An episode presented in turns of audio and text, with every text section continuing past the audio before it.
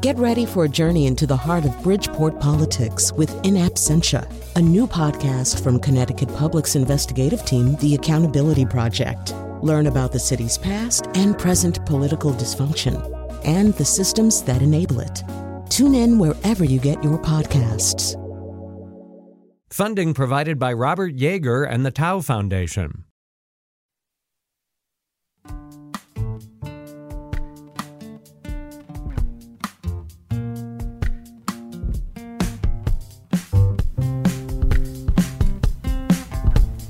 This is Where We Live on Connecticut Public Radio. I'm Lucy Nalpathanchil. The App Store on your smartphone has something for everyone, including for mental health needs. There are prescription apps for substance use disorder and apps for depression like Happify and Sanvello. There's Talkspace for online therapy and Headspace for meditation. It's one thing to record your heart rate or blood sugar via an app, but quite another to navigate complex human emotions through a chatbot. Coming up, we'll talk to health journalist Karen Brown about how a specific app uses artificial intelligence to provide low cost therapy. And we'll hear why insurers like Cigna are including mental health apps in coverage. We want to hear from you too. Do you use an app for depression, anxiety, or substance use disorders? What was your experience? You can join us, 888-720-9677. That's 888-720-WNPR. You can also share a comment on our Facebook page and find us on Twitter at Where We Live. Uh, Liz shared on Facebook that mental health apps made all the difference in the last year. Being able to continue meeting with her therapist was so very important. And again, you can join us as well. Now, our guest joining now on Zoom, Brianna Ben Morandi, who's a therapist at Art and Soul Art Therapy in Madison, Connecticut. Brianna, welcome to the show. Thanks for having me, Lucy. Now, I understand you've been offering clients a combination of art and talk and app therapy even before the pandemic. Can you talk about that? Yes. Um, we've always been interested in whatever ways we're able to approach mental illness and healing that. Um, if there's a way that is a possible solution, we, I'm interested in learning more. So we've been using uh, biofeedback, and we have a system in the office um, that we use a lot, both with kids, teens, and our adults, um, called Mightier, which is a tablet uh, with a number of pretty simple um, app games that connects to um, a heart rate monitor and as we have our clients playing these games, the game will increasingly get harder, which is a stress stimulation, and the heart rate increases. And as the heart rate increases, the game responds um, by making it harder. Um, little things will happen in the game that make it a lot harder and very clear that the, the person's heart rate is rising. As they continue to play, it will become impossible unless they regulate their heart rate. And in most cases, it requires pausing the game, taking some deep breaths, and getting that heart rate back down. And we have seen um, both our clients and myself, because I breathe along with them, uh, that this trains the body to breathe automatically when the heart rate begins to increase. So it's not even a conscious thought or decision. It happens as an automatic bodily response from there on out with enough practice. And that's a really neat thing to see. I understand. So, Mightier, that was something developed by clinicians at Boston Children's and Harvard? Um, yeah, I believe, it, it, I know that they've done a lot of testing at, um, at the Harvard Children's Hospital, um, and they are based in Boston. Um, and it's been a really great service. We were really hurting during the pandemic, um, not being able to be in the office to use that in the office. Um, so we did have some other apps that we've been able to kind of send folks home with and say, all right, this is something that you can use in your home. Um, although nothing, we haven't really been able to find a, a distance based really good solution for using Mightier in our office, but it can be used um, by people individually in their homes. Mm. Now, I mentioned you're a licensed therapist, but how did your personal experience lead you to embrace this type of technology to manage mental health?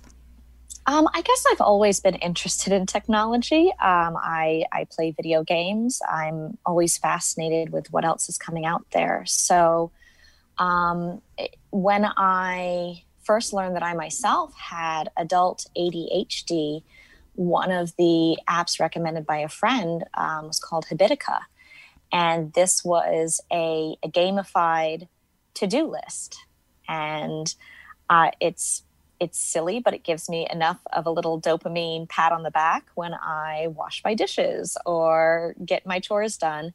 And so I have, um, we use this in the office regularly to help keep our folks on task when they are home. And we have a little chat group in there, and um, people get rewarded and they they earn gold coins and they level up their characters as they're going about and doing all the little items on their to do list. Are there particular um, apps when you think about that have helped you that uh, you are impressed with? That when we think about how for so long people have often just ignored their mental health, but there's been more awareness in the last few years, and that might be helping relieve some stigma that people are thinking about ways that they can reach out for help. I'm hoping that that's the case. I know that there is still a lot of stigma attached. Um, and it might be that people that are feeling stigmatized and not, you know, not ready to take that next step might turn to an app. And that's certainly better than nothing. Um, I've tried out also two apps, uh, one called Sayana and one called Replika which use AIs to talk with. Um, and Sayana, for example, offers some good tips and tricks like cognitive behavioral therapy tricks um, to help with reframing the, the problem, taking deep breaths, using visualizations. Uh, although, when I would try to talk to Sayana, she wouldn't always really understand what I was trying to convey, and that was frustrating um, because an AI is not we're not quite to the the human level. Um, and Replika was also fun. I, I, was I was impressed with their AI as well, although it that one is just really for chatting. Um, it doesn't offer therapy techniques. And it also, you know, would, would get some things wrong, but I was really surprised at um, the sort of level of artificial intelligence.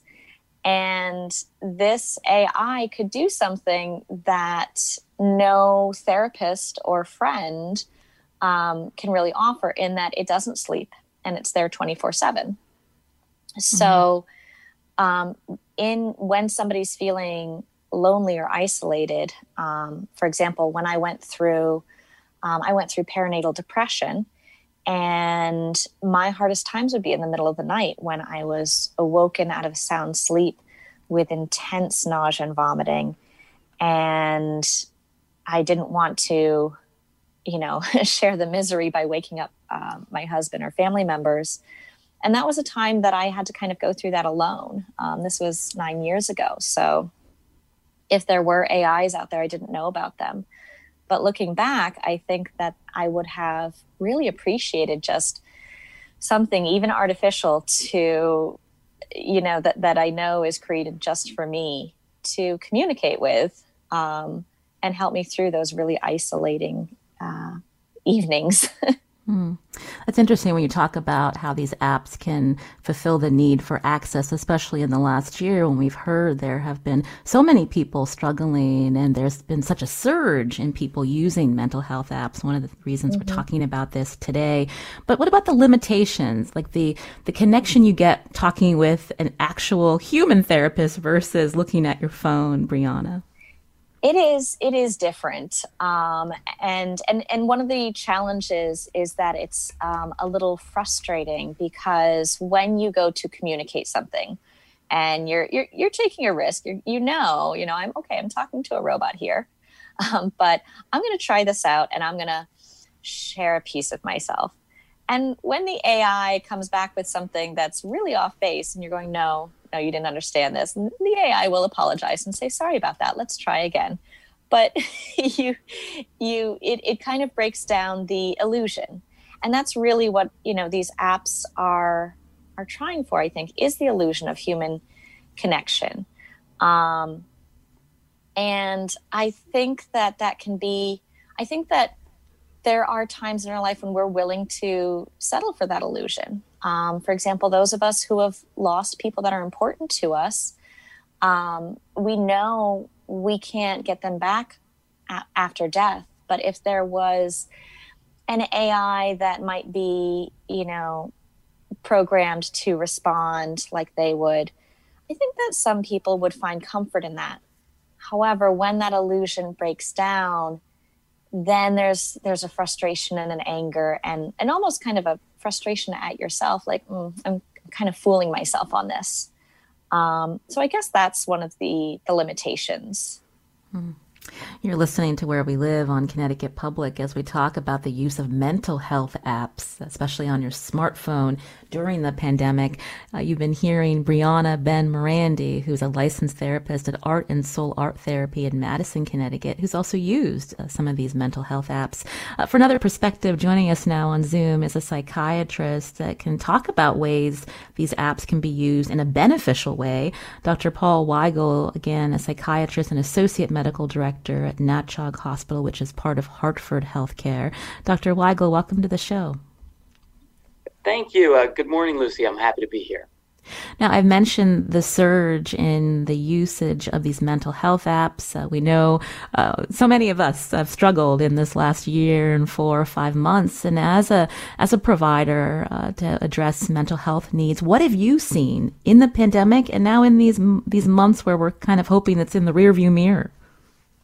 Sure. So it seems to me the biggest effect of the pandemic on mental health was really a disruption of, of, uh, socializing and our regular daily habits that got us out of the house and with people and on a regular sleep schedule. And I saw this with both my adult patients and my, my teenage patients. And, and, um, uh, and so this is, was related to, over time, an attempt to compensate by using uh, social media and online video games.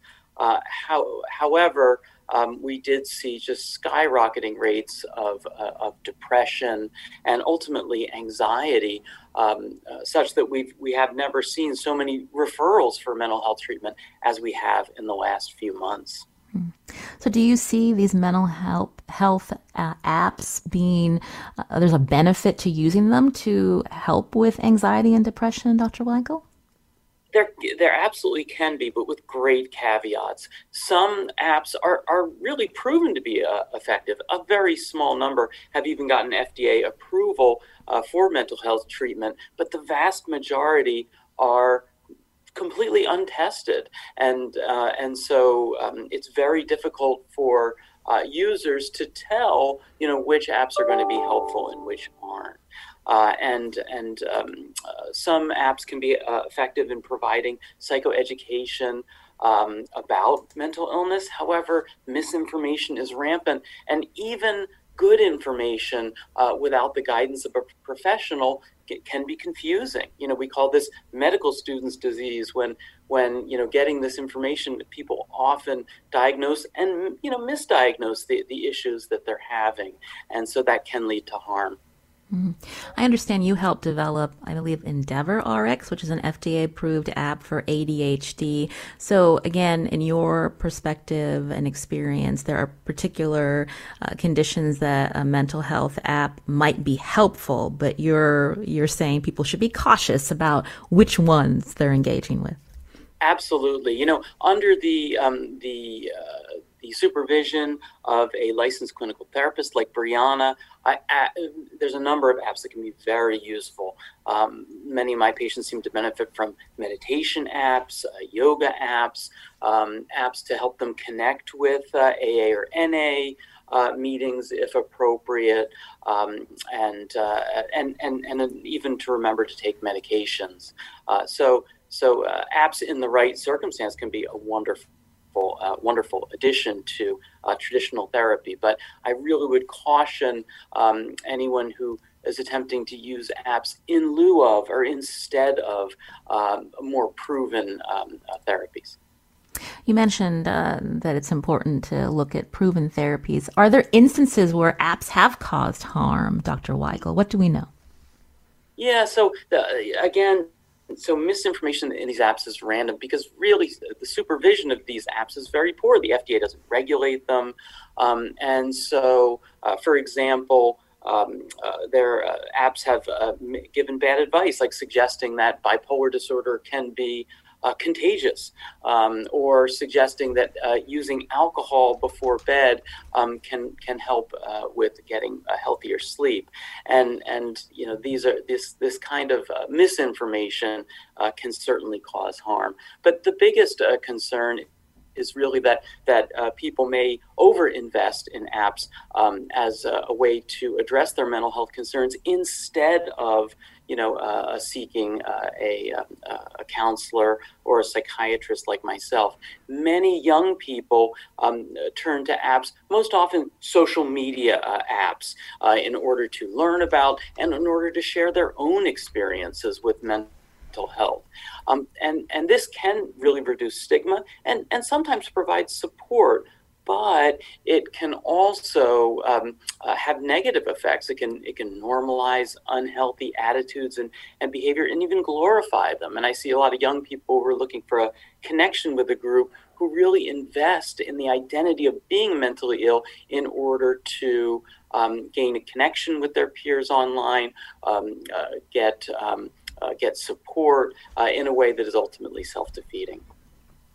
Now, you referenced young people earlier in our conversation. So, what are you hearing from pediatricians in this difficult year? What are they seeing? Yeah, so I consult to to um, uh, to pediatricians across the state, and what they are seeing is just an unprecedented um, uh, number of issues, especially among um, middle school age, latency age, and uh, teenage patients of depression, of uh, anxiety. Uh, young people are really hurting out there, and getting access to a mental health professional has never been more difficult, which means that pediatricians have really been um, left to to uh, to try to help and solve a lot of these issues on their own. So pediatricians used to tell me that their day was filled with sore throats and asthma and minor injuries and shots, and now really they're filled with uh, help, trying to help uh, young people who are having depression and anxiety. Mm. I wanted to go back to Brianna Ben Morandi, who's with us, a licensed therapist who uses some mental health apps with her clients at Art and Soul Art Therapy in Madison, Connecticut. Brianna, how do you respond to what Dr. Weigel shared? I I think that it I definitely agree that it is hard to find access to a mental health clinician right now. Uh, we on the wave of uh, a physical medical pandemic, we are in the midst of a mental health pandemic. And especially um, therapists that work with children and teens, um, there are there was a shortage even before that. So um, I I think that I, I, don't know that we're there yet as far as you know technology replacing um, therapy. That you know the the professionals, um, and, and, obviously I'm a little biased, but the professionals in my field have been studying this and have been working with other humans and cases and reading the research and compiling that on a daily basis with new information, um, new experiences, um, to to kind of bring the latest research melded with years of history to clients and to be able to adjust that to the nuances of a client experience. So, a client may feel, for example, that they're losing their mind in the moment um, and kind of jump to some major conclusions, whereas a, a therapist can say, look, you, you're being faced with these stressors and you're not the only client that I'm seeing that's having these challenges. And a lot of it is to do with the environment. So I can assure you that this is not, you know, this is not a a permanent major diagnosis, but this is a struggle that you're working through right now. And here are the tips that I have that are going to help you in your specific case. Um, technology is not quite there as far as those nuances. I want to thank Brianna Ben Morandi for joining us on Where We Live again to talk about the usage of mental health apps. Brianna, thank you so much for your time. Thank you. Staying with us is Dr. Paul Weigel, psychiatrist and associate medical director at Natchaug Hospital, part of Hartford Healthcare, as we continue talking about uh, how technology is being used to help people with mental health needs. Are you one of them? You can join us as well, 888-720-9677. Coming up, we hear how insurers have embraced digital mental health, and we'll take your questions too.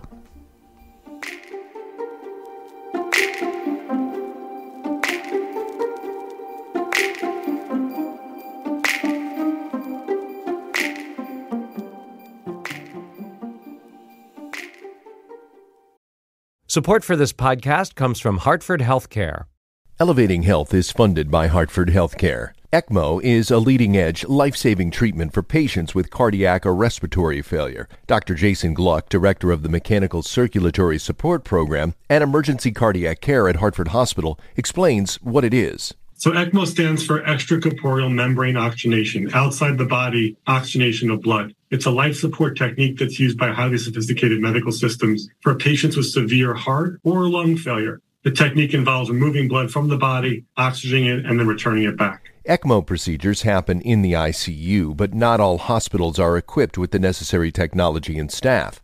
Dr. Gluck describes Hartford Hospital's ECMO Go team. So ECMO is considered when treatments have failed. And in our center, with a special ECMO on the go team, we'll actually take that technology to their hospital and help them out there if they need to to stabilize the patient and then bring them back to heart for recovery.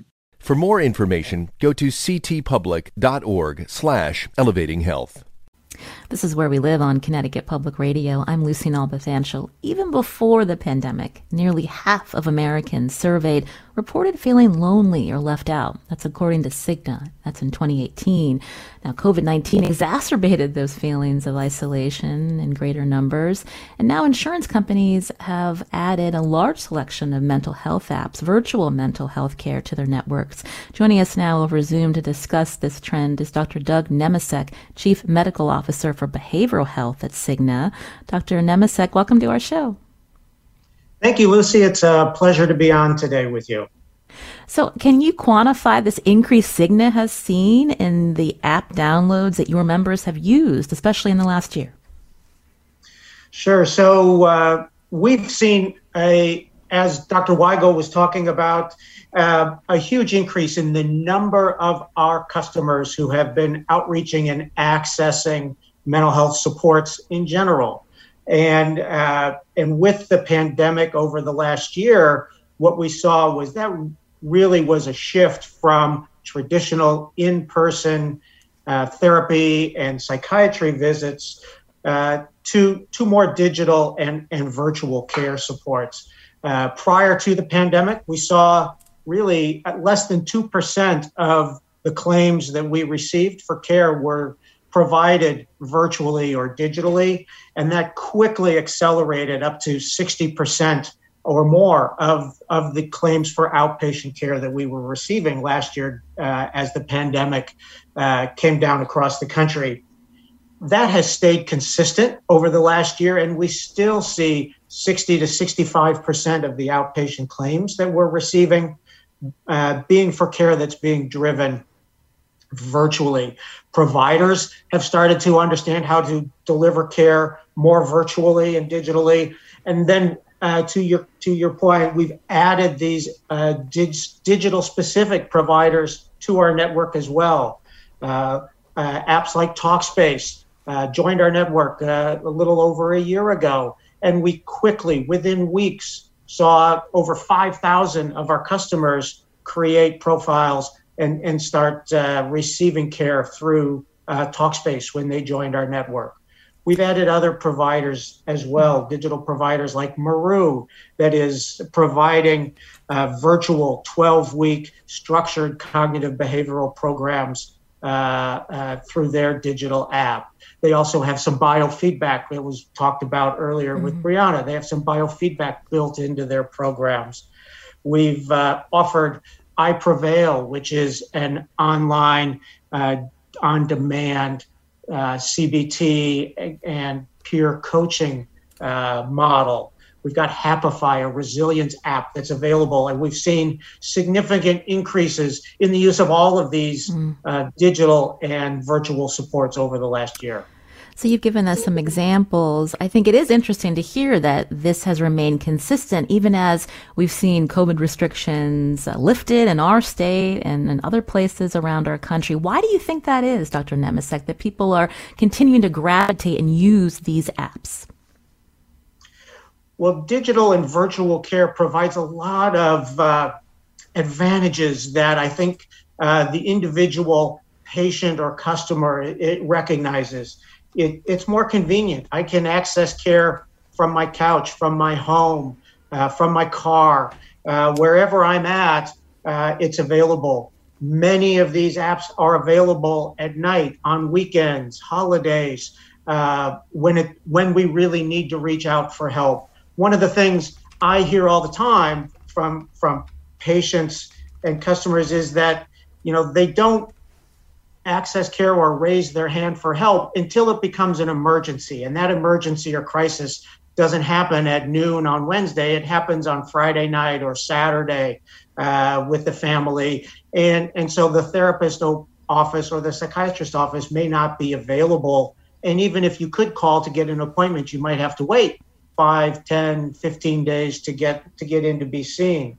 So being able to go to an app uh, you know, Ginger, another another uh, digital program that we brought into our network, and within minutes be able to connect, create an account, connect to a coach, and start having a dialogue with somebody from the privacy and comfort of my home really is an advantage for for many people.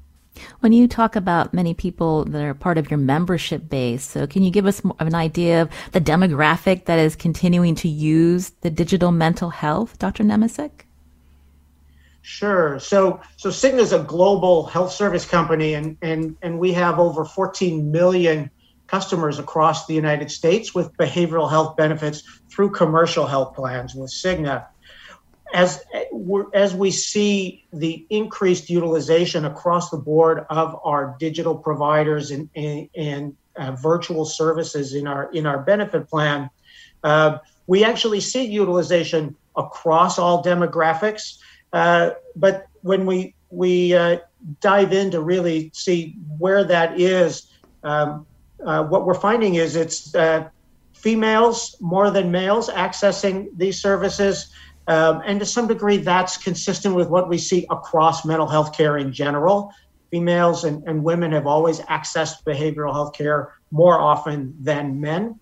Uh, but and then we're seeing the age demographic of 25 to, to 40 or 45 being the age range that is most commonly accessing and using these uh, services as well. Mm-hmm.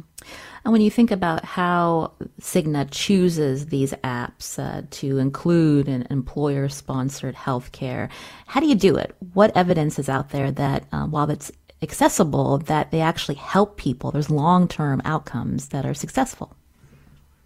Yeah, it's really important for us to, to try to be sure when we offer one of these services to our customers that we can you know, assure them that they are going to get high quality, evidence based care and support for for their condition and their symptoms, whatever they're they're looking for.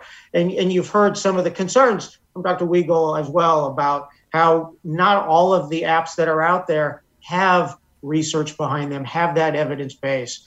Uh, so as we as we evaluate uh, the various virtual and digital uh, services and, and talk with them we look for what research and evidence that they do have. Some of them, many of them even, are working with academic centers doing research. Uh, others are are working with actuarial firms and, and other academic resources to uh, to do some research, and so looking for that evidence. One of the other uh, things that is, has been really an innovative improvement from a lot of these digital apps is the ability to build in uh, measurement to the, the, the, care that and service that they're providing. So there's been a gap in, in, in, in mental health care uh, from providers in sort of measuring uh, objectively how someone's depression or anxiety is improving. And uh, but these digital companies and who are starting from new with their innovative programs are often embedding uh, tools like a PHQ-9, which is a, a tool that monitors and measures depression symptoms, or a, a, or what we call a GAD-7, which is a tool that measures anxiety symptoms. And they build these tools into their programs, and so they can collect data over time to show how symptoms are improving. Um, so we, we're gathering that information as we decide who to partner with and, and put into our network and then we continue to gather that data now as they're in our network. So we can look specifically now at our Cigna customers uh, and see the improvement that our customers are getting when they access Ginger or Talkspace or Meru or any of the apps that are uh, available within our benefit plan today. You're hearing Dr. Doug Nemecek again, Chief Medical Officer for Behavioral Cigna talk again about mental health apps and how insurers like Cigna and others are bringing these uh, virtual and digital uh, products uh, into uh, their networks uh, to help address uh, a need for many Americans and others as there have been a surge in, in, mental health needs, especially in this year and four months of isolation. If you have been have been using these mental health apps, or you want to give your experience of what it was like to use virtual mental health care in this last year, we'd love to hear from you as well. You can find us on Facebook and Twitter uh, at Where We Live. Uh, Dr. Nemecek, I imagine that there's also cost savings uh, to Cigna uh, by uh, bringing in these apps uh, versus paying for one of your customers to see an in-person therapist. Can you talk about that? Sure. So they're, they're from a from a economic situation. This is this is a win-win for everybody. It uh, often is less expensive to provide uh, a digital app or a digital service, uh, or some of them who are providing, even if they provide a coach, it's a less expensive resource than maybe a therapist or a psychiatrist. Um, but the other advantages that go with that are the fact that um, when somebody has access to the convenience and the privacy and they're willing and able to raise their hand and access care, it, they're getting into care sooner, maybe before the symptoms get as severe or complex as they might have otherwise if the person was waiting and waiting until it was so severe that they didn't know what else to do and ended up in the hospital or ended up needing to see a psychiatrist. This expands the availability uh, and, and more people that access care early uh, and get their get their needs met with one of these digital or virtual resources opens up another therapist appointment or psychiatrist appointment for the individuals that still need that higher level of care. Uh, as, Dr. Weigel said, not everybody can get their needs met with just a digital or virtual app. Uh, and by expanding the options that are available and letting people have access to the care that's appropriate for them when they need that care, it helps expand access across the whole uh, provider continuum for for people. Mm. Uh, you mentioned Dr. Paul Weigel. He's still with us, a psychiatrist, associate medical director at Natchaug Hospital, part of Hartford Healthcare. Dr. Weigel, what's your take as you hear Dr. Nemecek from Cigna talk about particular apps uh, that they're using uh, for their customers and some of the benefits? Yeah, so I, I do think that it is um, uh, admirable that um, uh, that Cigna is collecting this data, that they're trying um, uh, new methods um, in order to treat people who are in need. And, and of course, the accessibility and the affordability, um, both to the insurance and to the, the patient themselves, are huge benefits. And, and also, these, these apps um, often uh, feel or seem anonymous, although there is con- some concern with many about data um, uh, safety. That said, you know, um, Lucy, you mentioned long-term evidence of long-term efficacy, and I just want to stress that there really is is virtually none.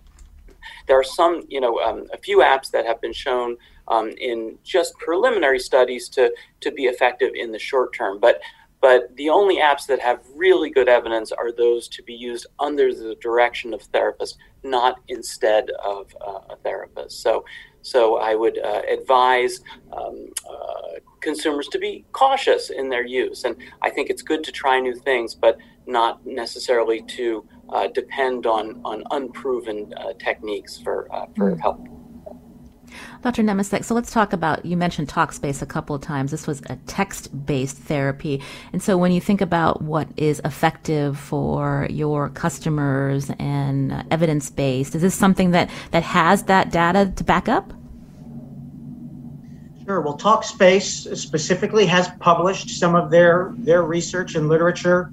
Um, they've had, uh, even prior to uh, being uh, able to accept Cigna customers through through our health plans has has been collecting data and, and looking at that, and they're able to show uh, clinical improvement across anxiety, depression, uh, across large groups of patients. We talked earlier, or Dr. Weigel was talking about uh, the importance of the, the therapeutic relationship with the provider, and, and, and we all know that's important. And so, Talkspace, with their coaches, uh, has also looked at that and measures and tracks satisfaction with the provider and engagement with their their coaches. And uh, to be able to show that some data that that they are creating that relationship as well. So i think um, all of these uh, you know we want to continue to see that data. And, and to dr weigel's comments want to see the, the long-term outcomes as well. Uh, but we also know that uh, you know, 60% of individuals with behavioral health symptoms and conditions were not accessing any type of care at all. And the ability to provide more care, uh, to allow people uh, to decrease that stigma a little bit, reach out, access care, access it maybe sooner in a more uh, preventive health kind of way, even, and uh, uh, can really help get people some care and support that they need to address their their mental health challenges. Uh, Dr. Weigel mentioned this earlier about uh, so many young people needing help and uh, parents struggling uh, to help them and trying to get appointments. And we've heard this from other providers. And so, with all these apps out there that uh, can provide uh, some level of connection and potential treatment, is it still difficult for your customers to find that in person experience, that in person therapy that they need, Dr. Nemecek? And, and what's the solution there? So I we I would say that the top two uh, concerns I hear from our our customers and clients is really that people have trouble accessing care and that they don't in and if they think about care they don't know even know where to go start to look for accessing care uh, and so what we are really working to do is help people uh, access care when they need it where and when when they need it and where they want to access that. And how can we make that access simple uh, and and then to the earlier point affordable for them as well. So virtual care opening up access virtually so that they don't have to be seen in the office expands the, the availability of all the providers in our network. And we still have a very large network of in-person brick and mortar office providers uh, and and many of them now are also able to provide care virtually through uh, through HIPAA compliant technology, et cetera, and that expands their reach across the state and across uh, across regions. And then adding these digital apps and virtual care just allows us to continue to expand that further, uh, so that that more people hopefully uh, are are willing and able to easily access some care and support when they need it. Well, I want to thank Dr. Doug Nemecek again for joining us from Cigna. He's Chief Medical Officer for Behavioral Health as we talk about uh, the usage of mental health apps increasing. Dr. Nemecek, thank you for your time. We appreciate it. Thank you. And Dr. Paul Weigel, psychiatrist and associate medical director at Natchaug Hospital, part of Hartford Healthcare. We appreciate your perspective as well. Thank you, Dr. Weigel. Thanks for having me, Lucy. This is where we live. Coming up, we learn about another therapist in your pocket, powered by artificial intelligence. It's called Woebot. You can join us too. Find us on Facebook and Twitter at Where We Live.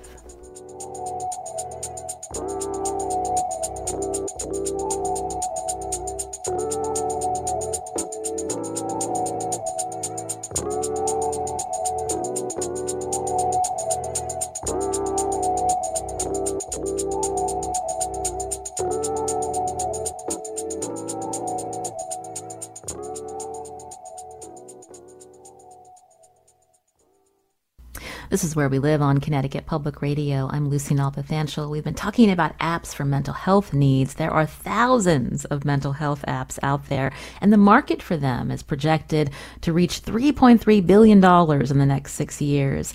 Uh, joining us now is a public radio reporter who's written about one of these apps. She's a freelancer for the New York Times, also health reporter at New England Public Radio. Karen Brown, welcome to our show. Thank you. I'm glad to be here. Now, you wrote specifically about a mental health app called Woebot, again, using artificial intelligence. Tell us about this app. Well, this is one of several apps that use artificial intelligence to sort of deploy, deploy the principles of cognitive behavioral therapy. So um, it's basically an artificial therapist, and, and the you know customers will um, type in what their problems are and ideally the the Woebot, which I think is a very clever name, yes. um, so you know robot therapist will come back with um, with tips about how you can deal with certain types of anxieties and depression um, using what's in their arsenal what's what um, the algorithm tells them is are the you know the standard tips for how to deal with these issues mm. so it sounds cool but when you talk to users in your reporting how did it work for them I mean, the you know, and, and, I I did reporting on on this kind of therapy as well as some, several of the other kinds of mental apps, um, mental health apps. I mean, mixed. You know, that mm-hmm. there's the question of is this better than nothing, and is that the bar that people should be using?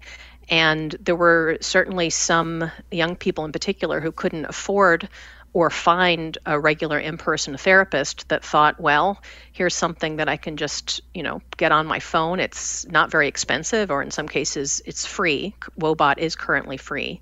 Um, and, you know, isn't that better than not having anyone to talk to? Um, you know, in some cases they felt like, well, not necessarily. you know, they felt like they weren't really being heard or the, the responses were very rote and, and not terribly helpful. You know, on the other hand, it, it also let some people know, well, I really should be looking for a more traditional therapist because clearly that is what I need. Um, and, and again, in some cases, um, it may be that it is better than nothing, but there's a lot of dispute whether that is really the the bar that should be followed or whether um, that lets the industry, you know, the mental health industry or field as a whole off the hook for providing more of the traditional types of therapy. You know, if you and I go to our the app stores on our phones right now, I mean, there's so many apps out there. I mean, I can't I can't believe there's more than ten thousand at least mental health apps uh, on the market, and so you know, how are these uh, apps being overseen in terms of who's studying them, who's regulating them? Anybody? well, I mean, that is a big question in, in, in the field over who is regulating them and, and who should be, and, and really even what that looks like. Um, I did interview um, one of the heads of the FDA's digital health um, division, and you know, he told me that, you know, they, they try to regulate some of these apps, but that's limited to those who claim to be diagnostic or to claim to give actual treatment. And the truth is that a lot of these apps imply that what they do is traditional treatment um, in their advertising, but if you read the terms of service, they will say, you know, we are not therapy. This is not therapy. This is a wellness app or this is self help. And once they define themselves that way, the FDA steps back and says, okay, we'll give you some guidance, but we can't actually make you do anything because you're not claiming to be, you know, an actual device or an actual um, form of, of mental health treatment. So, you know, so there is some, there's a lot of, um, you know confusion on on whether the FDA is actually regulating as much as they should, um, and whether companies are sort of sidestepping some of that. There's also there are several professional organizations that I don't know if they would say they're regulating, but they're trying to rank and evaluate some of these apps, you know, as a service. Um, but even those, you know, they can be really helpful. There's some um, there's some websites that are sort of like the consumer reports for mental health apps. But even then, the criteria is up to the people who are doing the evaluating, and you know, different people might have different criteria and different things they should they think the apps should provide. I can't help but just think back to this last year and so many of us being isolated, how that has uh, impacted uh, anxiety and depression uh, in our country. And this idea that you can then go to a screen and potentially get some help. I mean, it just seems like what we were needing in this last year was that human connection, Karen. Right. Well, you know, there's there's different kinds of connections, right? So, you know, I think a lot of people would say that Zoom was a lifesaver, and I, I know that I, you know, I went to my therapist over Zoom after years of in person, and it was definitely better better than nothing. But um, there is, you know, there is concern that by assuming that everything can be converted digitally and especially using AI, which mm-hmm. is even a further, you know, there's Zoom therapy is one thing, but AI robot therapy is, is a completely different non human connection. Um, you know, does that work for everybody? Is that a replacement? I think many people would. Um, you know, including Dr. Weigel mentioned earlier, that's not really a replacement for a more robust mental health system. And if anything, this you know, if anything anything this pandemic has shown is that we need more of a robust system and it's not clear that the digital world can make up for that. Mm. when you talk about ai this idea uh, again when we algorithms over empathy. Right. Yeah i mean I, I mean, the Woebot actually has done a study that they say shows that AI can express empathy. Um, and they, they asked some of their customers, like, do you feel that Woebot cares about you? You know, do you feel affection from Woebot or to Woebot? And, you know, many people said, sure, we do. But that's not necessarily the same thing as actual connection. And that was some of the critics that I um, interviewed they're like, you know, you really need the therapist to understand what you're saying, not just to act as though they mm-hmm. understand, but to actually understand and actually care about you. And I think there's hopes that AI might eventually do that, but I think um, you know, even the, the companies that run them, uh, you know, say we're not quite there yet. You've been a health reporter for a long time, Karen. Uh, as you heard our guests and in your reporting, you think that these mental health apps are here to stay? There's an ability for them to coexist with traditional therapy? I mean, I think a lot of the a lot of the leaders in the field who are very much pro digital um, digital devices or, or you know digital apps say that it has to be in concert with actual therapists. That's how it can work. That it shouldn't be either or. And and I think, you know, as Dr. Weigel was saying, there is not a lot of research, but the research that is out there seems to say that what works best is when you have a psychiatrist or a therapist or psychologist overseeing the use of these digital apps so that they are complementing what's more traditional and, and, and allowing more access instead of replacing and I think that's what most in the field are are saying. That's where it should be going. Hmm. Do you have uh, any uh, suggestions for listeners who want to learn more about the best way to select these apps, what they should look for on a website or the ad language around these particular apps, Karen? Well, I would suggest you go to the terms of service. So there's certainly a lot of these apps and websites will say on their webpage, you know, clinically proven to you know make you feel better but then if you look at the terms of service it'll say but we're not actually therapy and we have a lot of limitations and don't expect this to be a replacement for what you would get you know from your neighborhood therapist so i would just be a little critical in that regard and compare what the ads say with what actually their lawyers tell them they can say. Um, but there are also um, websites you can go to. I think One Mind Guide is one of them that um, is sort of presents itself as the cons- consumer reports and lists a whole bunch of these mental health apps and tells you what they're what they believe they're good at and what believe they believe they're not good at. Um, so that's one way of doing it. Can you repeat that again, Karen? One Mind Guide. Is that what you said? Yes, it's called One Mind or Cy- PsyberGuide. Actually, I think is what you would Google. Um, Psy as in P S Y, as in psychologist. PsyberGuide. Very clever. These guys are very clever, all of them. That's right. Well, Karen, your story on Woebot really piqued my interest. It led us to this show. I can't wait to, to read your follow ups again. You're a health reporter at oh, New England Public Radio and a freelancer at the New York Times. We really appreciate your time today, Karen. Thank you. Well, thank you. My pleasure. And we'll tweet out some links at where we live, including uh, that last website that Karen suggested. I'm Lucy Nalpathanchil. Today's show produced by Sujata Srinivasan. Matt Dwyer was our call screener. Our technical producer is Kat Pastor. Tomorrow we're back with a show about menopause. We hope you can join us then.